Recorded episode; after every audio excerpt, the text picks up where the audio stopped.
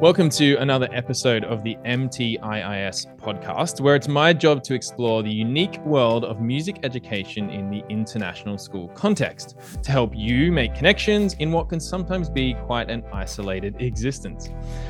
Thank you to everyone who has signed up to the uh, Three Things newsletter, is what I'm calling it, which I hope you're finding to be a welcome addition to your already cluttered inboxes. Um, it's basically a newsletter with three things. It's easy to subscribe, easy to cancel. So jump over to mtiis.co and you'll find the sign up there. Plus, we've been launching a bunch of goodies on the website lately, including some articles, uh, some previous podcast show notes, and some exciting new professional learning opportunities. And these are highly curated experiences with experts in our field who have a deep understanding about context. You may even recognize some of them as previous guests on the show, so do check it out. Okay, so on to today's episode. I'm excited today to be speaking with Tina Arenas. Tina is an early childhood and elementary school music educator, currently working at the American School of Dubai. She is also the founder of Pop Up for Play, which is described as, and I like this description, an organization that celebrates the playful spirit in all of us and honors play based and child centered learning in music education. We can explore that a little bit today. Now, I first met Tina when I attended one of her workshops, and I absolutely loved it. So I knew I needed to get Tina on the show to share her world and her experience with you all. So, Tina, thanks so much for joining me on the show. Uh, thank you, Chris. It's great to be here. So, Tina, can you start off, as I like to kind of normally do with my guests, by telling us a bit about your background as a musician and as a music educator? Uh, sure. So, um, I was born and raised in the state of Oklahoma in the United States. And um, in fourth grade i was i was born in oklahoma city and in fourth grade i moved to a really small town called Wagoner. And uh, in fifth grade i jo- joined band and learned how to play the trumpet. So that's kind of my first uh, beginnings of formal music instruction um, besides you know singing and dancing um, in my bedroom. Uh, that's kind of my first formal instruction to uh, music and so, fast forward through middle school and high school, being in band and playing trumpet became so much a part of my life that I ended up getting my bachelor's and master's in music education. And through those experiences, I performed in wind ensemble and orchestra, uh, jazz band, um, played in brass quintets. I also enjoyed performing in choir and uh, I loved being in uh, the choral ensembles for musicals and opera. So I just really loved everything about uh, music. And so back in my university days, I thought, you know, I'm going to be a high school band director. And at that, I was going to be like the best woman band director, you know, because yeah. uh, at that time it was really heavily um, saturated with you know male band directors. So i think that really inspired me you know to um i don't know uh, be more of a representative in that field. But through one of my practicum classes i got to observe an elementary music class and um, I always tell this story where I, I, saw like a second or third grade class and they were like singing and crawling around like cats, and there was lots of drama involved, and they were having so much fun. And with my personality, I, I just looked at that and I thought, okay, that's actually what I'm meant to do. All right. so cool. yeah, yeah. So like my junior, I guess about my junior year um, in university, I kind of switched from, you know, imagining myself as a conductor slash band director to elementary uh, general music educator. So I kind of got bit by that bug and never looked back and really went full force into that area. And at the end of my university studies, uh, I did a semester of study abroad in Milan. And it was there. I was continuing my trumpet playing, of course, um, because that was my primary instrument. So, had the opportunity to study privately there with one of the um, orchestral players, and he got me set up with an audition to play in a brass band there. So, you know, it's it's such a privilege to look back. You know, uh, when you asked me about, tell me about yourself as a musician. You know, you forget that part of yourself sometimes being more in the music educator world for so long, and so you know all of those experiences that we have had or presently having or will have in the future really shape us into just what kind of music educator that we can be. So after that semester abroad, I came back to the United States, um, student taught. And after I graduated, I moved to the Dallas Fort Worth, Texas area. And that's where I began my teaching. And uh, through that, I completed my Kodály and Orff Schulwerk teacher training um, through those beginning years. And I also got really interested in performing in world music ensembles. And so I enrolled locally. Um, I wasn't in a program formally, but I was so turned on by the offerings of our local university that I took West African drumming and dance class. Uh, that's where I met my husband and uh, also took gamelan and uh, took this really interesting class. Um, was a South Indian cross cultural class. So the professor used the traditions of that culture and but brought in like our primary instrument. So there was a mix of like traditional instruments with drum set and I was playing trumpet and oh. it was a really cool fusion of using your primary instrument which you felt really comfortable on but then learning the traditions of this culture that way. And so yeah, I mean that's kind of been the journey and the yeah. journey continues but uh yeah, that's kind of a a little bit of a, a history there. Do you know if that university is still offering these courses? It sounds super interesting. Oh yeah, I'm just going to name plug. Um, it's the University of North Texas. Okay. Um, they have an incredible music program, and so anything from more Western uh, music to jazz to uh, world music. I mean, they've got it. They've got yeah. it all. So we'll put that in the show notes. We might put a link to that university if people are interested in checking out what they offer. Yeah. So that was your kind of beginnings as a musician, as you said, and as a music educator. And I like what you said about that way that sometimes we forget about our journey as a musician and how that might influence us as music educators. And that's probably a whole nother discussion we can go down that sort of identity part about music teacher, music, you know, musician, music teacher thing. So we won't go there today, but what I'm really interested then in is you went through this kind of process of going from band program into primary or elementary, depending on how you call it, education. And I was going to ask if you ended up doing any of the sort of Kodály Orff training, which you mentioned you did. Such a diverse range of influences. And then here you are in Dubai. How did you get to that point? How did you get to international schooling? And what was that journey like? You know, I, I, I first thought of, you know, I didn't step on a plane until I was a junior in high school you know, I came from a small town. And so um, I had a French teacher that talked about uh, going to France and doing a summer in France. And, uh, you know, my mom was like, uh, no way. and uh, so I think, you know, being from sort of a small town, I always had this desire to just see what was out there. And even, though I was from a small town, I ventured off to the big cities on the weekend and tried to get as much culture and um, experiences that I could just outside of my little bubble. So I think I've just always had this desire to travel and to experience other cultures, other ways of thinking and being.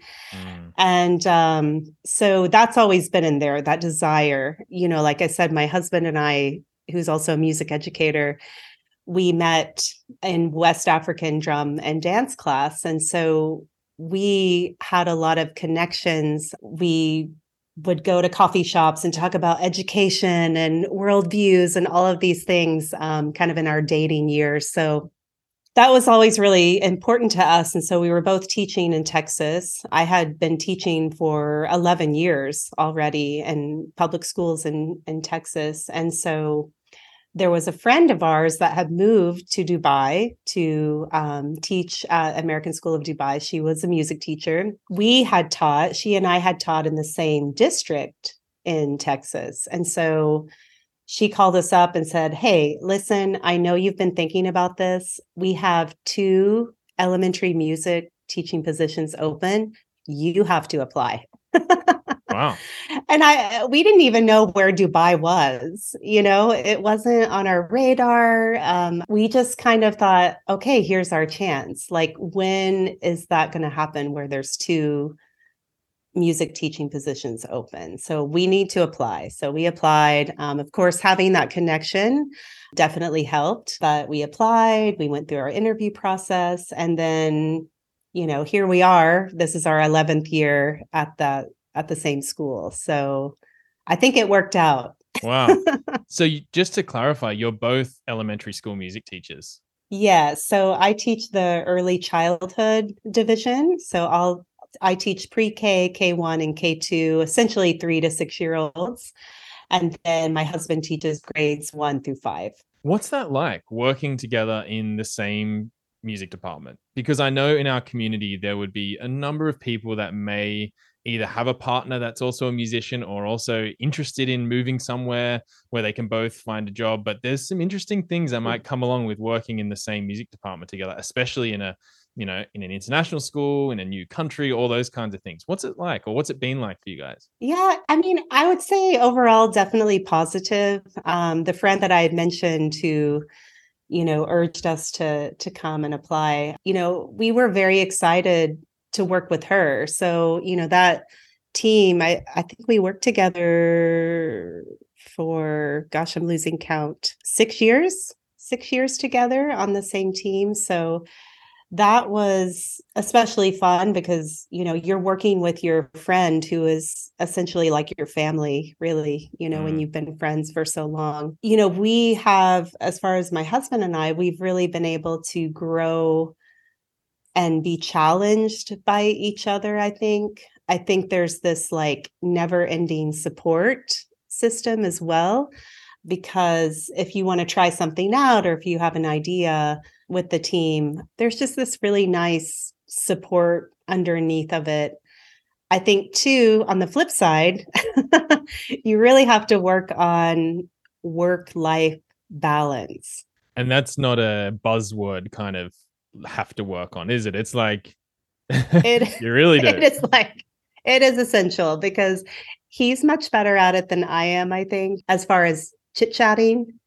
You know, I get in the car on the way home and I want to hear everything that happened. But I think deciding for yourselves and what what's good for you and and your partnership it's good to have that work life balance and not bring all of the things home and and to keep work at work and of course you're going to have those conversations at home but now we try to really make it about something that we're inspired by or something that is exciting to us like we have um this spring we have our music sharings coming back where it's interactive with the parents and so we've been really buzzing about that at work and at home but you know, we try not to bring home like, oh, that was such a long meeting or, you know, these sorts of things. Yeah. Uh, yeah. So um, I think overall it's been super positive. We've been able to kind of initiate things that are really also personally important to us. We're really driven by community music making. And I feel like we've really been able to make an impact with that at our school. That's great. Do you have complementary kind of skills as well, do you find? Or is there a lot of overlap? I think I tend to be a little bit more extroverted. He's a bit calmer. He's probably a little bit more detailed. You know, there's like a spreadsheet for lots of different things, and I'm the big idea Mm. person. What if we did this and this and this? And he's like, hold on, hold on, let me let me write it down, you know. And just the fact that, you know, his specialty is percussion. Um, I don't really play my trumpet much anymore. Um, I play more uh, guitar and ukulele and keyboard and things like that. But um, yeah, I think our personalities complement each other and just the continual like bouncing off of ideas. I don't know if you can hear this, Tina, but I'm uh, Yeah. for the listeners. I'm in Australia and it's summer. And what happens in Australia in summer is everyone loves to mow their lawn all the time. Can you hear the mower in the background, or is it not coming through? No, no, I, I can't hear it. okay, cool. I could see the guy just out my window here, just going straight past. So I was expecting the listeners to hear all this mower sound. Um, so I think you've summed that up really nicely the connection that you and Juan have and how that's all going. So thanks for sharing that. And if anyone in the community Sure.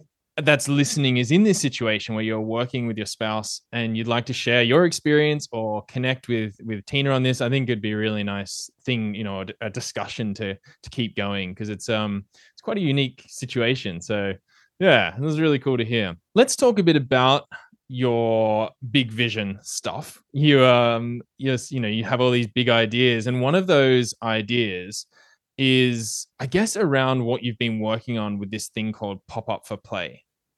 Can you tell us a bit more about what Pop Up for Play is and what those words mean, Pop Up for Play?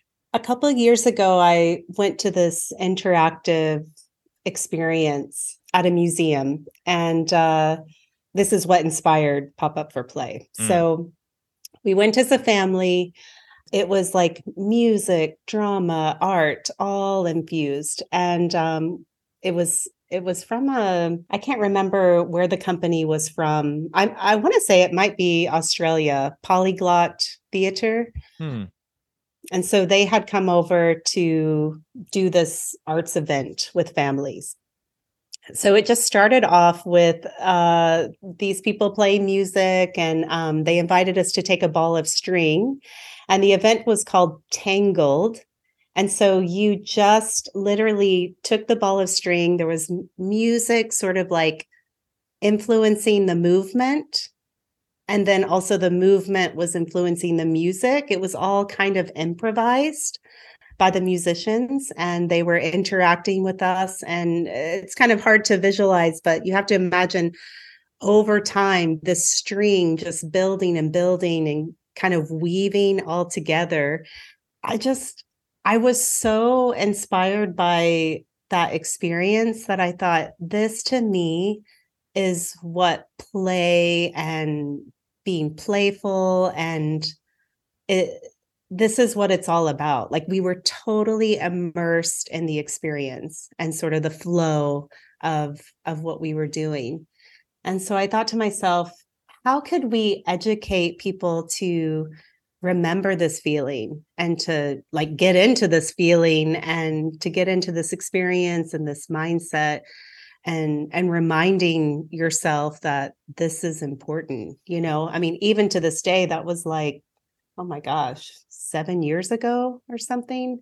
I just remember it so vividly and i have the little you know string hanging from my little memory board um, because it made such an impact. So that's where the idea came. I you know we were driving home from that and i said you know i've really been thinking about starting something that includes all of these ideas and that helps people find this feeling. And i think it should be called pop up for play. It just kind of popped up pardon the pun Yeah. um, in my mind because you know it was something that was unexpected but also very purposeful Mm. um, and it's like implementation. It was very detailed. It was very much like the the process was, I think, very purposeful, but the outcome was uh, what's going to happen if we do this with this and include this. How is this going to? You know, we don't know the answer that's going to come out of this, but whatever it is, it's going to be amazing. You know, and it's going to be from the people experiencing it, not this is what you do you know Mm. this is what's going to happen so that's kind of backtracking on that that question a little bit. I since then I started really investigating about play and how beneficial it is um, to everybody, but specifically when you know teaching young children. So for me, you know, play is all about learning. It's about play is learning, and it's it's about finding your joy and being yourself and exploring and connecting and finding new parts to yourself that you didn't really know existed. So if I'm doing a workshop with teachers um, or or teaching students, like I want them to come away with this like newness, like wow, I didn't know that was going to happen. Kind of like the string example that you experienced. That you want that yeah. for your participants, your your students or teachers. Yeah.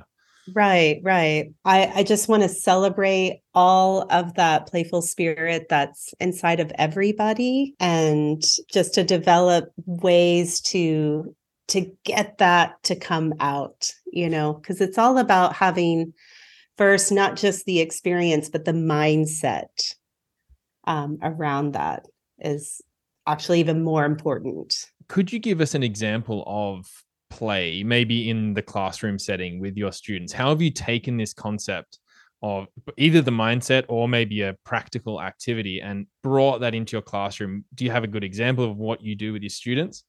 Yeah, I think overall for me, the I'm going to go kind of backtrack and um, I always think of this quote.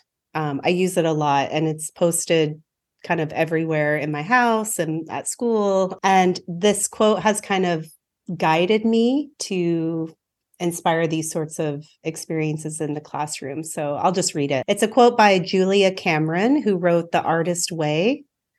And she talks about we are ourselves creations, and we in turn are meant to continue creativity by being creative ourselves.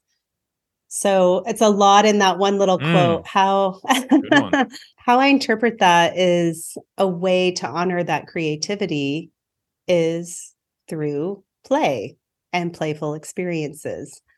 And so I break this in by asking a lot of questions. So instead of dictating, let's say in a lesson, now do this, now do that, what would happen if we tried it this way. I wonder, I notice, I see a lot of people um, are familiar with those questions. What would happen if we said the rhythm backwards now? You know, if we're following a vocal exploration line, you know, woo, woo, woo. Okay, now let's do it the other way. What if we turned it, you know, up and down? What is that going to sound like? So, really being creative with the way that you're just approaching what you're teaching instead of just expecting like ABC. Great. I did the warm up, check. I did my rhythm counting, check. You know, really starting to play around um, with what you expect the kids to do or what experience you want them to have. So I use this a lot in movement. I think it becomes really not a natural way to use it in movement that's where I started being a little bit more playful. Um, because in my um, Kodály and Orff Schulwerk training, I've also had a lot of movement uh, masterclass training. And what I noticed was the teachers that were so sort of masterful at getting you out of your shell and getting you to be more creative and playful, they were asking the questions and they were questions like without judgment. So, sort of a practical one would be, you know, if you're doing something with movement and shapes, it's like, okay, can you make a high shape? Now, can you make a low shape? Now choose high or low. What what would it look like if we made a middle shape? You know, and let them figure that out. Oh, now let's take that shape and can you connect it to a partner? Now is there a new shape you can make with your partner? So it's just like boom, boom, boom. And all the while, you have never told them exactly what to do. You've sort of suggested, can you do this? How can you do this? What would happen next? So that's sort of a practical way that I've infused that playfulness in class. Seems like a real kind of curiosity approach as the teacher. It's like you're almost curious to yes. see what the students can do. Right. And a lot of times the thing is is when I've allowed that curiosity and creativity by asking those questions and leaving room in the lesson and that experience, those have been my best lessons. The lessons where I've tried to dictate everything, those haven't been my best. Yeah. Um, so I remember the workshop I did with you, and there must have been what 40 adults in the room. And now that you're saying this questioning approach, it transported me immediately back because I remember you doing that. You were questioning everyone, ask them, Can you make this shape? Can you move your body in that way? And as a group of adults, at first it was a bit like, oh, is this, you know, do we answer the question? Do we do it? Do we not? But I think that was just our lack of experience of play, maybe that was sort of kicking in. We haven't played for so long for some of us that we didn't even know what to do. But it didn't take long, you know, the questions and leaving yeah. the space for us to try. That's that really worked. So I can really hear that coming across. Do you have any other examples of what you might do to yeah promote play in the classroom like that. I love to play around with uh, vocal exploration. Uh, so i will be really honest with you. I'm just now i feel like confident in my singing voice. I've I've really I think being an instrumentalist and you know being trained from an early age on a wind instrument. I mean, I never had really formal vocal training, maybe like a semester in college of non vocal major lessons, you know. Um, I've always loved to sing. I've, you know, I can match pitch and harmonize and these things, but, you know, that's something that I've always been kind of judgmental um, with myself. And so I think with students, I don't want them to feel that way. I, I really want them to be um, comfortable with their voice. I want them, I want to guide them and of course, using it in a healthy way. Um, but I want them to be comfortable, like playing around with it so that, you know, they never um, have that feeling of like, oh, you know, I can't sing. I can't hold a tune in a bucket or whatever that saying mm. is, you know, like yeah I, I, it's just like painful to hear it when when people say that. So i think like oh they never really had the opportunity to just play around to feel comfortable with that. And so a lot of what i do in classes is i love playing around with vocal exploration. So if that's with the slide whistle um, moving up and down and they echo um, right now we're reading the book the squiggle this girl finds a little squiggle on the sidewalk, and it's like a piece of yarn, basically. And it turns into all these different things of, of her imagination like a dragon and a puffy cloud and a acrobat wire you know? And so it has all these beautiful ways to explore highs and lows and contours of the voice. And then from that we take that and um, make our own squiggle so you can give the students a piece of yarn or whatever represents a squiggle, ribbon, rope, and then they get to create their own. So there again, there's this like their own creation coming through. They're getting to develop their singing voice in a really playful way, a very comfortable way, safe way. And um, those are the things that I love doing. I love to play around with vocal exploration in every lesson. So, um, whether that be through picture books or um, you can even take Play Doh and have you know students develop lines or play around with graphic notation boop boop boop boop boop boo you know and and so they just get used to hearing their own voice i think sometimes we're scared of it you know we listen to ourselves and we're like oh is that what I sound like? so that's something that's really important to me for them to be comfortable with. Do you think it's something that we should be incorporating this idea of play across all levels? Would you say, you know, it it works well in early years, but we should also be looking to do stuff like this with elementary, middle school, high school, secondary, whatever language we use? Yes. Hmm. Yes. Yes. All yes. A hundred times yes. and I say that the seriousness of it is that um, I don't know if you know this or not, but the UN, you know, when they wrote their articles of human rights, they included the the right to play for all human beings. Um, so this is something that everybody needs in their lives um, to be healthy, to be a healthy human. And so, one example of this is it's not musical, but it shows the power of play. Um, it's just yesterday we had our sports and field day. And uh, it's kind of a day that uh, the kids get to go through different stations and play different games from their PE class. And it's a lot of fun. I think a lot of people are familiar with this idea, I think. Yeah. And so we had one for uh, i mean you have to imagine pre-k kids doing their sports day. It's it's very cute. Um, but the pe teacher had um, such a great idea for the parents. So talking about play at all ages. So after you know a couple of stations or at the end um, after the students had gone through their play um, he had the students set to the side and the parents went through some of these sort of playful competitions and they ate it up. Yeah. I mean, you know, to see the joy come through of these parents and the stress kind of dissolve.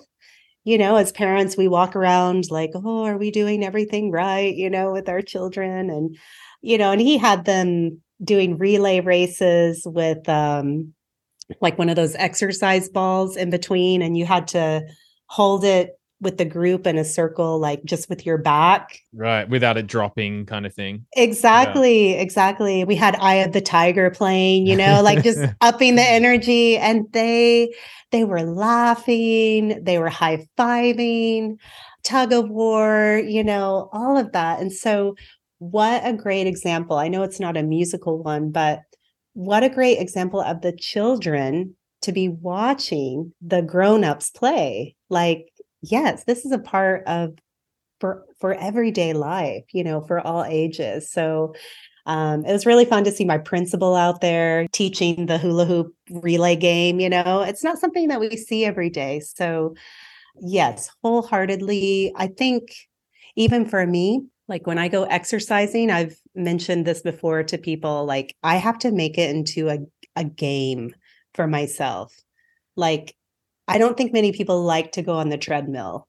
So I make it into a game. You know, I call my exercise like a silly, I don't know, what have I called it before? Top 10, top 10 like rounds or I don't know, something yeah. silly to just get me going you know thirsty 13 like okay after this i'm gonna just something silly. So yeah we just need it in our daily lives because you know we have to be honest like life isn't always rainbow and sunshine mm. right? We're going to have we're going to deal with sickness. We're going to deal with people passing on to the next life. We're going to have these moments where it's hard. Um, your water tank bust you know your floor is flooded you know so you need these playful things in your life to balance out yeah. the the not so fun things and i think just kind of making it into more of a musical example as far as like with secondary examples i mean i feel like the best way to start is with movement. So if you can get your ensembles up and moving and experiencing that part of the sensory system, um, that can completely change how the student you know comes to the ensemble. Instead of just you know tapping toe metronome sort of grudgery feeling you know? Yeah have you tried some of your early years and elementary style activities with secondary students? I mean, I'll be honest, like, I don't work with secondary students very much. I have tried it with, I mean, a long time ago, I did. I used to teach at a camp where it was like mm, upper middle school, approaching high school. Um, and all of those things worked, especially with like body percussion, folk dances. They they show that excitement in the same way as like adults do. When you see adults like sashaying down the line i mean there's such like and clapping you know? Uh there's such joy. So that that's definitely definitely worked. And then like with upper elementary it's the same. I mean, I can have some unconventional ways of doing things too. Like one time I taught sort of an exploratory drum after school group. And um, I mean, we were taking the hand drums and balancing them on our head. And I mean, we were using them as sort of a movement prop and playing with that before we actually learned the piece uh, very safely but yeah. you know we knew the parameters but um, doing something with it and exploring it before the more like formal this is now now we're going to do this pattern you know or those sorts of things so yeah it's amazing i think how sometimes the the older students can love the play stuff and maybe you have to package it slightly differently but um, yeah. from what i've heard from others and from my own experience i found it to often work really well and you just sort of go for it and most people and most students just like you said with the adults they just jump at it and oftentimes yeah. they realize oh i haven't I haven't had this much fun in a long time.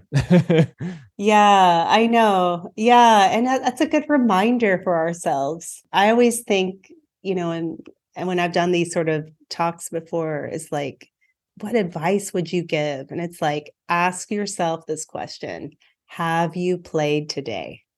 What have you done to play? If you haven't played, you know, you probably need to. you know, it's 8 p.m. You know, it's 8 p.m. What can I do, you know, to to finish this day off playfully, you know? I'm just thinking about people who are listening to this and thinking there's some great ideas or they want to know more. Are you doing more with this pop up for play concept? Are you working with teachers? And if so, how could people work with you on this stuff? Yeah. So, um, just in addition to what I, you know, do at my sort of day to day job at American School of Dubai, I love working with other music teachers, you know, presenting workshops or helping them think creatively with their approach or their curriculum that they're using. So I'll continue to offer workshops um, in the fall and beyond. I'm starting to work with teachers kind of one on one. I'm noticing that I get a lot of questions. Hey, can you help me with this specific lesson? Or what are your ideas with this song? Or I just had a friend um, messaged me the other night. Oh, I'm scared about this performance I have to do with my kindergartners with like 150 kindergartners all together. Oh, like what what songs would be appropriate, you know? And so I'm starting to kind of dive into that sort of, I guess, consulting or helping teachers with that because a lot of times, and I felt this for a long time and still do, um, especially with early childhood, I think people get a little scared about it. I mean, when I first started teaching, I was terrified of kindergarten. Terrified. um, I just they were too little and like too much for me. And now, you know, I've been really focused on that age group for the past 11 years. And I call them my seniors because now they're the, my oldest group. And so, you know, I'm really, I, I love helping teachers that especially are in that, that stage where they're just kind of unsure about that age and to help them approach it like okay first of all like you don't have to be scared and this is how you can approach it where you don't feel that way mm. and and you feel like you can do it um, with these sort of ways of thinking or ways of approaching the the musical content so i'm helping teachers with that i do have like a mini course in the works but that will be coming much later in the fall so um, that's what's up. Um, I'm also starting to just locally run family music classes. That's something that's really important to me is um, that parent and caregiver education. So I'm hosting those in our community. And if you want to reach out, um, we have a website, popupforplay.com. We have a newsletter, and I'm always active on Facebook and Instagram. So you can also reach out to uh, pop up for play um, on those social media sites. That's great. And on the website, and oh, firstly, we'll put that in the show notes so people know where to go. They're, that'll all be there, and that's fantastic to know. But I was on your website just doing a bit of research for for this episode and I noticed that you sell music teacher specific aprons. And I don't know if this is just my kind of Australian background or whatever, but I'd never seen these before. And my wife's an art teacher. I've seen her aprons for that yeah. art and I was like, "Oh, for music. Okay, that's cool." Um, so if it's just my ignorance and I haven't seen this before and everyone's listening going, Chris, you should know about this already. I'm sorry. But aprons, like so cool. And why might a music teacher wear an apron? And yeah, how did you come up with this idea? Uh, so it's not really my original idea for sure. I mean, like you said, I mean, there's art teachers that definitely need to have them. Um, and then a couple of years ago, I noticed that was cropping up, um, especially in the US, this idea of like teacher aprons and kind of having everything at your disposal. Um, so my mom is a seamstress. She's been a seamstress my entire life. Um, so I kind of asked her, like, you know, what what do you think if we kind of created, you know, this style? You know, could you think of some you know i had kind of a vision of like what i wanted and um you know she had the perfect pattern for it and so we just worked together um to create some fun aprons with fabric that she already had you know that was really important to me is you know i don't want to go out and purchase new things yeah. um kind of the sustainability piece right so mm. you know what could we use that you already have and kind of serve music teachers in this way and uh the response has been pretty good i have people say to me like oh this is really great you know i had my finger puppet ready. I have my phone ready, um, especially for teachers who have to travel from room to room or they're they go to different sites. You know, sometimes you just don't have enough pockets,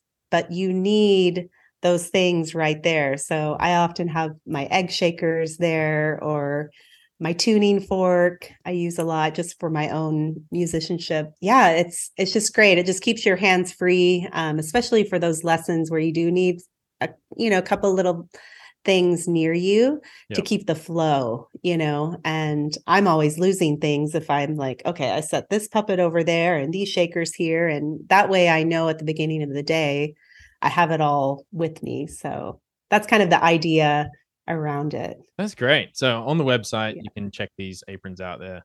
They're nice. I'm definitely going to think you. about, about getting one. um, I think they're really cool. So, oh, thank you. Yeah, no problem. We've covered quite a lot of ground in this conversation already. And I know people will be really enjoying sort of where we've gone with this because we haven't really had someone on the podcast yet that focuses on early childhood or early years as i've been referring to. It we all have these different ways of um, expressing that. But i wanted to touch on a couple more things and one of them being the international school context and how that might have influenced any changes to your pedagogy at all. Could you take us through any kind of exploration of that idea I've learned just from teaching internationally. I think before, you know, I come from uh, Texas with with a lot of my, yeah, I've always just taught in Texas. And you know, when you get in your bubble, you think, well, this is this is how you do things. This is what everyone else is doing. And you have a lot of support, but I think what I've learned is when you move to a different place that there is no one way to do things. I had never I had never like taught with so many people from New Zealand. I had never taught from so many people from Canada or from India or you know all these different teachers coming together with their own sort of this is what I did at you know in my place and now we're all coming together and so it's something I really had to learn about myself and maybe unlearn to mm. use that that term. Um, because that kind of came in, you know, we talk about like, well, I'm from this place. I, I I call it the waving the flag, you know, like this is how we did it at my old school. like I learned like don't say that, you know. Um, so I think in the beginning that I struggled with that. I'm just going to be really honest. I, I I like to be transparent with my mistakes. And so what I've learned is that there's no one way. And I live in Dubai. So if you know anything about Dubai and the UAE, I mean, it changes minute by minute. The restaurant that you had been to enjoying for like two years, it's gone. There's another restaurant that's taken over. I mean, it's just boom, boom, boom, boom. It changes so rapidly and you have to adapt and have to adapt so quickly. So I think I had to kind of get over this whole feeling of like, oh, we've done it this way for 20 years and this is the way that it's done, you know, and be okay with that and be okay to innovate and I'm not afraid to try new things anymore. Um, one thing that we had happen just recently, we the the UAE decided to institute like half day Fridays. And so you know, when you have a school schedule that that has to schedule around pre-K through grade 12. Yeah. And then you're told 2 days before winter break that this will be instituted on January 3rd or whatever the start of the school was. Yeah, this was like a year and a half year and a half ago that this happened.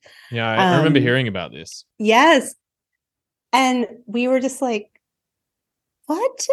you know? So that's how that's how quickly you have to adapt i mean these these sorts of ideas um, are mentioned kind of last minute and so that's now we have a different schedule um, and that's just something we had to get used to and again it goes back to you know i struggle with that well that's that's not that's not okay like kids should be in school five days a week not four and a half and this really messes up my my whole schedule and you can't do anything about it. It's out of your control. And so you do the best with it that you have. And now on the flip side, there's some advantages to that, you know? Yeah. So yeah, I don't I don't get bogged down now. I don't call myself like, you know, I'm solely a Kodály teacher, or I'm solely an Orff Schulwerk teacher, or, you know, I'm just I'm a music teacher, you know, and I pull from lots of different ideas and resources and philosophies to kind of create my own. And that's going to evolve over time, especially depending on the environment that I'm in, the culture, the context that I'm in. You know, we used to go to school probably until like December 21st until we have our winter break. Um, and now we get out much quicker. So, you know, it's just these sorts of changes that you have to kind of change your whole scope and sequence based on the calendar and uh, definitely makes you flexible and patient. Mm. giving up control you know? Absolutely. Tina i think we're going to leave it there. I think that's a really nice place to sort of end the conversation. There's other questions that i have and i'm sure the community might have some more questions of you as well. So we'll be sure to leave all this information. I'm thinking about you know, even back to the book, The Squiggle, I want to go and check that out. And, um, you know, the University of North Texas and what they're doing there. So we'll make sure that's all in the show notes so people can check that out. We'll obviously link to your website so people can get in touch with you if they want to do a workshop with you or see where you are and where you're delivering those workshops. I'm really looking forward to keeping in touch. And I think so will others that get to meet you and get to know you over the coming months and years. So I just want to say thank you for your time, for, for your transparency. I mean, you even said it yourself, but I really appreciate that. Just sharing and and you know going quite deep on your experience. So thank you so much for for your time and and what you had to share. Oh, thank you. It was such a pleasure and privilege. I appreciate it. Thank you for listening to this episode of the Music Teachers in International Schools podcast. Listen to other episodes by visiting MT iis.com or learn more about our community on Facebook by simply searching for music teachers in international schools. If you know someone who you think I should get on the podcast, I'd love to hear from you. You can find me at chriskoelma.com. C H R I S K O E L M A.com. See you next time.